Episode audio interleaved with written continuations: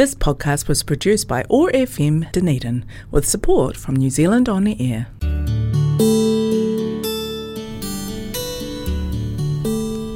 Telugu states in South India are famous for culture, temples, food, Tollywood, and sense of humor.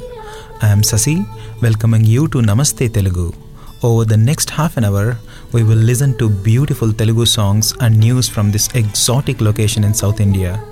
Thanks to office of ethnic communities for supporting Namaste Telugu and connecting culture zone on one naught five point four FM Otago access radio keep listening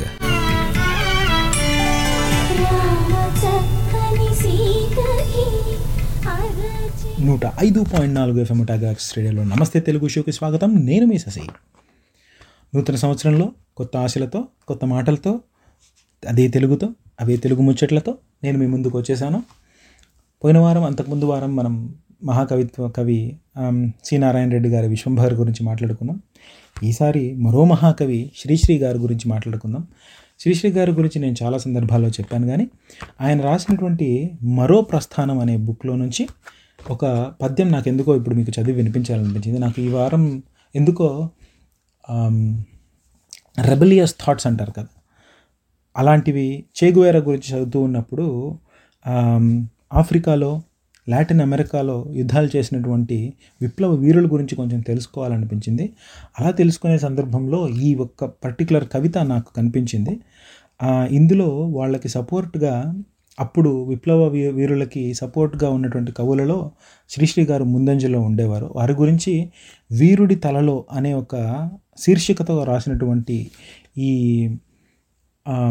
కవిత పంతొమ్మిది వందల అరవై ఏడు అక్టోబర్లో ఆయన రాయడం జరిగింది. మరో ప్రస్థానం అనే విరసం ప్రచురణలో మే పంతొమ్మిది వందల ఎనభైలో మొదటిసారి ఇది ముద్రణ చేయడం జరిగింది. అయితే ఇది నేను చదివి వినిపిస్తాను. దీని వెనకాల ఉన్నటువంటి నేపథ్యం కూడా మీకు చెప్పడానికి ప్రయత్నిస్తాను.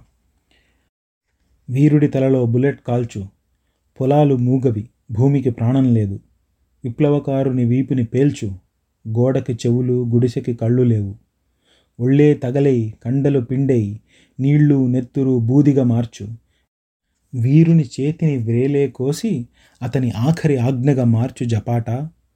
తర్వాత లుముంబా నడీవైనదా వీరుడి తలలో బుల్లెట్ కాల్చు పొలాలు కదులును భూమిది ఎరుపు విప్లవకారుని వీపుని పేల్చు గోడకి చెవులు గుడిసెకి మనసు ఒళ్ళే తగలై కండలు పిండై నీళ్ళు నెత్తురు బూదిని ముంచు వీరుని చేతిని వ్రేలే కోసి ఆఖ అతని ఆఖరి ఆజ్ఞగా మార్చు జపాట.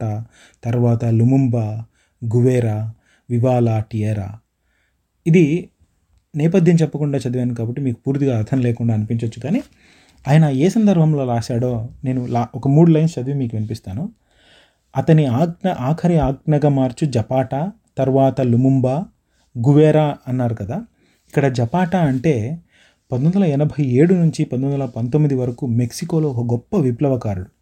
ఆయన గురించి మీరు వెతికితే దొరుకుతుంది. ఇప్పటికీ మెక్సికన్ ఇండియన్లో ఆయన తలుచుకుంటూ ఉంటారు. ఎందుకంటే ఆయన ఇరవయో శతాబ్దంలో మొట్టమొదటిసారి రైతాంగ పోరాటాన్ని నడిపిన నాయకుడు.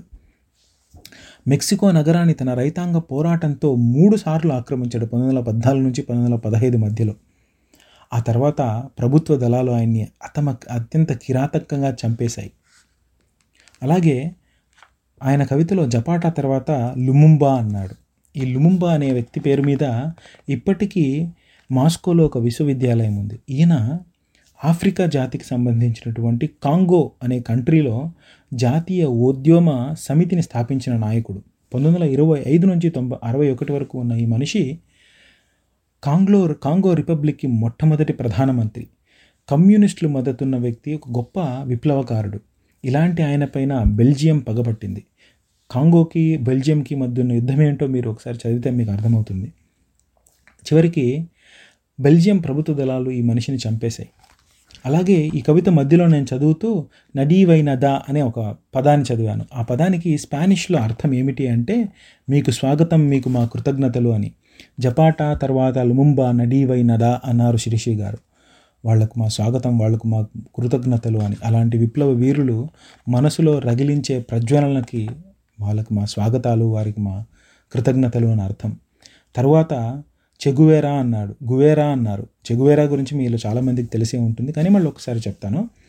పంతొమ్మిది వందల ఇరవై ఎనిమిది నుంచి పంతొమ్మిది వందల అరవై ఏడు వరకు ఉన్న మహానుభావుడు డాక్టర్ డిగ్రీ చదివారు కానీ ఎప్పుడూ ప్రాక్టీస్ చేయలేదు. ఆయన అర్జెంటీనాలో పుట్టారు క్యూబాలో పోరాడారు గ్వాటిమలాలో విప్లవకారుడయ్యారు అని ఆయన సొంతంగా చెప్పుకున్నాడు. ఎక్కడ కష్టం ఉంటే ఎక్కడ క్యాపిటలిస్టిక్ వ్యూస్ ఆ దేశాన్ని ఆ దేశపు యొక్క వనరుల్ని దోచేస్తుంటే అక్కడ పోయి ఇది నాదే అని పోరాడిన విశ్వమానవుడు అని చెప్పొచ్చు మనం చెగువేరా గారి గురించి. ఆయన లాటిన్ అమెరికా విప్లవోద్యమంలో అత్యంత ప్రముఖ నాయకుడు. పాబ్లో నెరుడా అనే ఒక కవి యొక్క పద్యాలంటే ఆయనకు చాలా ఇష్టమట. జూల్స్ వెల్ అలెగ్జాండర్ డ్యూమ్ల రచనలంటే ఆయనకు అభిమానమట. అతని గెరిల్లా యుద్ధతంత్రం బొలివియా డైరీ అనే పదాలు ఆయనకి చాలా సారీ పుస్తకాలు ఆయన చాలా ప్రసిద్ధి పొందాయి. ఇప్పటికీ మీరు చెగువేర చెగువేరా టీషర్ట్లు అమ్మేయడం చూసి ఉంటారు. అలాంటి విప్లవకారుల్ని స్మరిస్తూ ఆయన శ్రీశ్రీ గారు అన్న మాటలు మళ్ళొకసారి చదివి వినిపిస్తాను. వీరుడి తలలో బుల్లెట్ కాల్చు పొలాలు మూగవి భూమికి ప్రాణం లేదు అని మొదటి పద్యంలో అంటూ అదే తిరిగి రాసినప్పుడు ఏమన్నారంటే వీరుడి తలలో బుల్లెట్ కాల్చు పొలాలు కదులును భూమిది ఎరుపు. రక్తంతో ఎరుపెక్కి భూమి పొలాలు కదిలి నిన్ను ఆక్రమిస్తాయి. నిన్ను నిన్నుగా ఉంచవని. విప్లవకారుని వీపుని పేల్చు. గోడకి చెవులు గుడిసెకి కలులేవు ఏమైనా చేసుకో అనే దగ్గర మళ్ళీ ఆయన రాస్తూ విప్లవకారుని వీపుని పేల్చు. గోడకి చెవులు గుండె గుడిసెకి మనసు వస్తాయి. గుడిసెకు మనసు వస్తే అది ప్రతిస్పందిస్తుంది. ప్రతిస్పందించినప్పుడు తిరగబడుతుంది. తిరగబడి స అధికారాల్ని కూల్చేస్తుంది అని చెప్పడానికి ప్రయత్నించారు. సామ్రాజ్యవాదులు ఎలా మనుషుల మీద మనిషి ఆ దేశపు వనరుల మీద ఒక దేశపు వనరుల మీద ఎలా పడి ఒక పారాసైట్ లాగా పీల్చేసి అక్కడ పిప్పి చేసి వదిలేస్తారో అలాంటి సందర్భాల్లో ఇలాంటి వీరులు విప్లవకారులు పుడతారు. క- ప్రపంచ చరిత్ర చూసుకుంటే ఆఫ్రికాలో కానీ ఇండియాలో కానీ లాటిన్ అమెరికాలో కానీ ఈ ఆల్రెడీ నాగరికతకు ఎక్కువగా సాధించినటువంటి దేశాలు ఇట్లాంటి సహజ వనరులు సమృద్ధిగా ఉన్న దేశాల మీద పడి వాటిని దొంగిలించుకోవడం సాధారణమైన విషయం అయిపోయింది. అందుకే విప్లవకారులకి అలాంటి తమకన్నా కొన్ని వేల రెట్లు బలవంతులైన వాళ్ళ వాళ్ళ మీదకి ఎటువంటి ఆయుధాలు లేకుండా ప్రాణమే ఆయుధంగా తన బాహువులే లోహ బాహువులుగా వాళ్ళని ఎదిరించడానికి నిలబడ్డ ఇలాంటి మహానుభావుల గురించి మనం మాట్లాడుకోవాలి. విప్లవ వీరుల గురించి మనం మాట్లాడుకోవాలి. అలాంటి వారు చనిపోయినందుకు మన కోసం త్యాగం చేసినందుకు ఒక మ ఒక మనిషి తోటి మనుషుల కోసం త్యాగం చేసి సిలువ చే వేసుకుంటే మహానుభావుడు యేసుక్రీస్తు అయినట్టు ఇలాంటి మహానుభావులను కూడా మనం తలుచుకోవాల్సి ఉంటుంది. అలాంటి మహానుభావులకి సరైనటువంటి నివాళి సాహిత్యంలో శ్రీశ్రీ గారు ఇచ్చారని నేను మనస్ఫూర్తిగా అనుకుంటాను. అలాగే ఆయన మరో ప్రస్థానంలోంచి మరో రెండు కవితలు వినిపించి ఈ వారానికి సెలవు తీసుకుంటాను. కొత్త సంవత్సరంలో మీరందరూ అద్భుతంగా ఆనందిస్తారని సంక్రాంతి రాబోతుంది కాబట్టి ముందుగా సంక్రాంతి సం- శుభాకాంక్షలు మీ అందరికీ తెలియజేసుకుంటూ ఈ తెలుగు పండగని మీరందరూ సంతోషంగా ఆస్వాదించాలని సంతోషంగా ఉండాలని ఈ సంవత్సరం ఖచ్చితంగా చాలా గొప్ప పాజిటివ్గా కనిపిస్తుందని నాకు అనిపిస్తుంది. అలాగే అందరికీ అనిపించాలని ఆ సంతోషంగా ఉండాలని కోరుకుంటాను. అయితే మరో ప్రస్థానంలో మాకు మరో కవిత నేను ర్యాండమ్గా చదువుతున్నాను దీన్ని చదవడానికి ఏమి నాకు ఉద్దేశం లేదు. వెనక మనీషి అనే శీర్షికతో రాసినటువంటి మార్క్స్ని కూడా మానవునిగానే అంచనా వేయాలన్న మావోని మానవాతీతుడు అనుకోలేను. వ్యక్తి పూజ నాకు ఇష్టం లేదుగా వ్యక్తిలోని శక్తిని గుర్చి గుర్తించక తీరదు. నాయకుడు చరిత్రను సృష్టించడు చరిత్రయే నాయకుని సృష్టిస్తుంది. నిజమే చరిత్ర సృష్టించింది ఆనాడు లెనిన్ని ఈనాడు మావోని. ఆరాధించేది నేను మావోని కాదు అతనిలోని ఆలోచన విధానాన్ని ఆ ఆలోచనల్లోని అంతర్గత బలాన్ని అంచెలంచెలుగా అభ్యుదయం శాంతియుత పరివర్తనం అనే రివిజనిస్టు ధోరణులను వ్యతిరేకించి విమోచన యుద్ధాల సాయుధ సంఘర్షణలోనే సామ్యవాదానికి సూటిబాట వేశాడు మావో. ఈ మాట నేడు కాంబోడియాలో వియత్నాంలో రుజువవుతుంది. పంతొమ్మిది వందల డెబ్భై ఐదులో శ్రీశ్రీ గారు రాసినటువంటి మావోయిస్టులు అంటాం కదా ఇప్పుడు అప్పుడు చైనా కమ్యూనిస్ట్ లీడర్ మావో అనే ఆయన మార్గదర్శి ఇలాంటి వాళ్ళందరికీ నిజమైన రెవల్యూషన్ని బయటికి తీసుకొచ్చి ఇందాక శ్రీశ్రీ గారు అన్నట్టు నేను మావోని వ్యక్తి పూజగా ఇష్టపడడం లేదు మావోలోని అభ్యుదయాన్ని ఆయన ఆశయాన్ని ఇష్టపడ్డాను అని అన్నారు కదా అలా. ఇప్పటికీ మావోయిస్టుల్ని ప్రజ్వలితం చేసే మావో లాంటి గొప్ప లీడర్లని మనం తలుచుకోవాలి. అలాగే చిన్న గీతం పెద్ద సందేహం అనే శీర్షికతో ఆయన రాసినటువంటి మరొకటి. పంతొమ్మిది వందల ఎనభై రెండులో ఆంధ్రజ్యోతి వారపత్రికతో దీపావళి సంచిక స్పెషల్గా ఇది ముద్రింపబడింది. ఎంత చిన్నదైపోయింది భూలోకం? ఎంత చేరువైపోయింది ఆకాశం? భూతలంలో ఎక్కడ ఉన్నా ఏ చోటైనా ఇంకో చోటికి? ఇరవై నాలుగు గంటల కన్నా ఎక్కువ దూరంలో లేదు. ఢిల్లీలో ఢిల్లీ రాయబరెల్లి కనిపిస్తాయి. బల్లి పలుకులు నత్తనడుకులు స్పష్టంగా వినిపిస్తాయి. క్షీరాబ్ది ద్వాదశి మానవ మానస రోదసి. ఇక్కడ కనిపించని ఒక్కొక్క నక్షత్రం ఇంకా జనించని ప్రపంచం. ఎంత చిన్నది భూలోకం ఎంత చేరువ ఆకాశం? ఆకాశంలో మనిషి మనిషితో కరిచాలనమే చేస్తాడా? జయదుందుబి మ్రోగిస్తాడా లేదా చేస్తాడా? ఫిలాసఫీ కవిలో గొప్ప కవుల్లో రెండు భావాలు రెండు ఆలోచనలు నేను ఎప్పుడు గమనించాను. ఒకటి ఫిలాసఫీ. అది ఇందాక నేను పోయిన వారం మాట్లాడుకున్న విశ్వంభరలో మనిషి ప్రస్థానం గురించి మాట్లాడినప్పుడు సీనారాయణ రెడ్డి గారు కానీ ఇక్కడ విజ్ఞానక విజ్ఞానంలో మనిషి అంత అద్భుతంగా చేసి అంతరిక్షం వరకు వెళ్ళిపోయి ఆకాశాన్ని చిన్నదిగా చేసినా అక్కడ కరచాలనం చేస్తాడా? విజయదుందుబి మోగిస్తాడా? లేదా చస్తాడా? అన్నప్పుడు ఎంత ఫిలాసఫీ శ్రీశ్రీ గారు మూడు లైన్లో రాసేశారు అంటే ఇప్పుడు జరుగుతున్నటువంటి స్పేస్ వార్స్ అంటాం కదా అంతరిక్షంలో హైపర్సానిక్ మిజైల్స్ని ప్ర ప్రవేశపెట్టి శాటిలైట్స్ని ధ్వంసం చేస్తామని అది అప్పుడే ఆయన రాశారు. ఎక్కడికైనా ఆయన రాసిన మాటే చరిత్రమంతా ఎరుపు సిరానే కదా అన్నట్టు రక్తంతో రాసిందే కదా అన్నట్టు అంతరిక్షంలోకి పోయినా మనిషి కొట్టుకుంటాడనే ఉద్దేశంతో రాశారేమో. అలా కవితలు చదువుతున్నప్పుడు కవి భావాన్ని అర్థం చేసుకున్నప్పుడు కలిగే సంతృప్తి అంతా ఇంత కాదు. మీరు కూడా దయచేసి వీలైతే కవితలు చదవడం మొదలు పెట్టండి. చిన్న చిన్న కవితలు మొదలు పెట్టండి. నా ఉద్దేశం ప్రకారం కథలు మనకు సాహిత్యాన్ని పరిచయం చేయడంలో మొదటి మెట్లయితే సాహిత్యంలో మోక్షం వరకు వెళ్ళిపోగలిగేంత గొప్ప విషయం ఏమిటి అంటే కవిత్వమే. అత్యద్భుతమైన కవిత్వాన్ని సు- సులాగ్గా అర్థం చేసుకొని కవి మనసు కనుక మనం అర్థం చేసుకొని దాన్ని అనుభవించగలిగితే రసైక సౌందర్యం అంటారు కదా అలా మనసుకి భాషలో చెప్పలేనటువంటి భావాలతో కలిగే ఆందర్ ఆనందం ఏదైతే ఉంటుందో అది కలుగుతుంది. అది సాహిత్య ప్రేమికులకు మాత్రమే. డ్రగ్స్ తీసుకుంటే మనుషులకి నిషా ఎలా ఎక్కుతుందో అంత అద్భుతంగా మంచి పద్యం చదివి కవి హృదయాన్ని అర్థం చేసుకోగలిగితే ఆ కిక్ అంటారు కదా ఆ కిక్ నా వస్తుందన్నమాట. అది నేను అనుభవించి ఆనందాన్ని మీతో షేర్ చేసుకోవడానికి చెప్తున్నాను. కష్టంగా ఉంటుంది కానీ దయచేసి ఏదో ఒక బుక్ చదివి మీకు బోర్గా ఉన్నప్పుడు లేదా టైం ఉన్నప్పుడు ఒకసారి చదవండి. దయచేసి మొన్న నేను ఇదే ఫేస్బుక్లో చూస్తూ దానికి ఐరానిక్గా ఒకటి చదివాను. Never believe a person whose TV is bigger than his book shelf అన్నాడు అనమాట ఒక ఆయన. అది ఎవరన్నారో నాకు తెలియదు అనానమస్ అనుకుంటాను. అబ్రహం లింకన్ అని కింద రాశారు కానీ అది నిజంగా అబ్రహం లింకన్ అన్నారో లేదో నాకు తెలియదు ఎందుకంటే ఆయన కాలంలో టీవీలు ఉన్నాయో మరి ఆ టీవీలు ఎంత పెద్దవో నాకు తెలియదు కాబట్టి బుక్స్ చదివితే ఇందాక లాస్ట్ వారం మనం మాట్లాడుకున్నట్టు సృజనాత్మకత ఎలా పెరుగుతుందో ఖచ్చితంగా కవిత్వం చదివితే కూడా సృజనాత్మకత పెరుగుతుంది ఆనందం లభిస్తుంది కిక్ వస్తుంది. దాన్ని ఎలా చదవాలి? అనేది మీకే అర్థమవుతుంది. ఒక కవిత చ బుక్స్ చదివి తీసుకొని మీరు వయసులో ఉన్నారనుకోండి ఆడపిల్లలు మీకు ఇష్టం అనుకోండి రొమాంటిక్ కవితలు చదవండి. మీరు జీవితంలో కష్టాల్లో ఉన్నారు ప్రపంచమంతా మనకు చిరాగ్గా అనిపిస్తుంది అనుకోండి ఫిలసాఫికల్ కవితలు విశ్వంభర లాంటివి చదవండి. లేదా ఈ ప్రపంచం మీద చిరాకేస్తుంది మీరు కోపంగా ఉన్నారనుకోండి మహాప్రస్థానము మరో ప్రస్థానము ఖడ్గ సృష్టో సృష్టి గారి చదవండి. అలా చదివినప్పుడు మీ మనసులో ఉన్న భావాల్ని చాలా అద్దం పెట్టి చూపించినప్పుడు సంస్కృ ఈ ప్రపంచం మీద మీకున్న భావాల్ని వీళ్ళు మరింత అద్భుతంగా తెలుగులో సాహితీ రూపంలో రాసినట్టు మీకు అనిపిస్తుంది. అవి విని చూసి చదివి ఆనందిస్తారని నేను పొందిన ఆనందం మీరు కూడా పొందుతారని ఆశతో మేము ఈ మాటలు చెప్తున్నాను. దాంతో పాటుగా తెలుగు బుక్స్ కొంటే తెలుగు రచయితలకు తెలుగుని తెలుగు బుక్స్ ప్రింట్ చేసే వాళ్ళకు ఒక రూపాయి వస్తుంది. అలా తెలుగు సాహిత్యం బ్రతుకుతుందనే ఆశతో చెప్తాను అంతే. దయచేసి మీకు వీలైతే తెలుగు బుక్స్ చదవండి చదవండి చదివించండి. వీలైనంత వరకు బుక్స్ చదవడానికి బుక్స్ చదివే అలవాటుని పిల్లలకి పెంపొందించడానికి దయచేసి ప్రయత్నించండి. ఇంతే సంగతులు ఈ వారానికి నేను సెలవు తీసుకుంటున్నాను. మీరు వింటున్నారు one of five point four FM మెటాగో access రేడియోలో నమస్తే తెలుగు షో. నేను మీ శశి.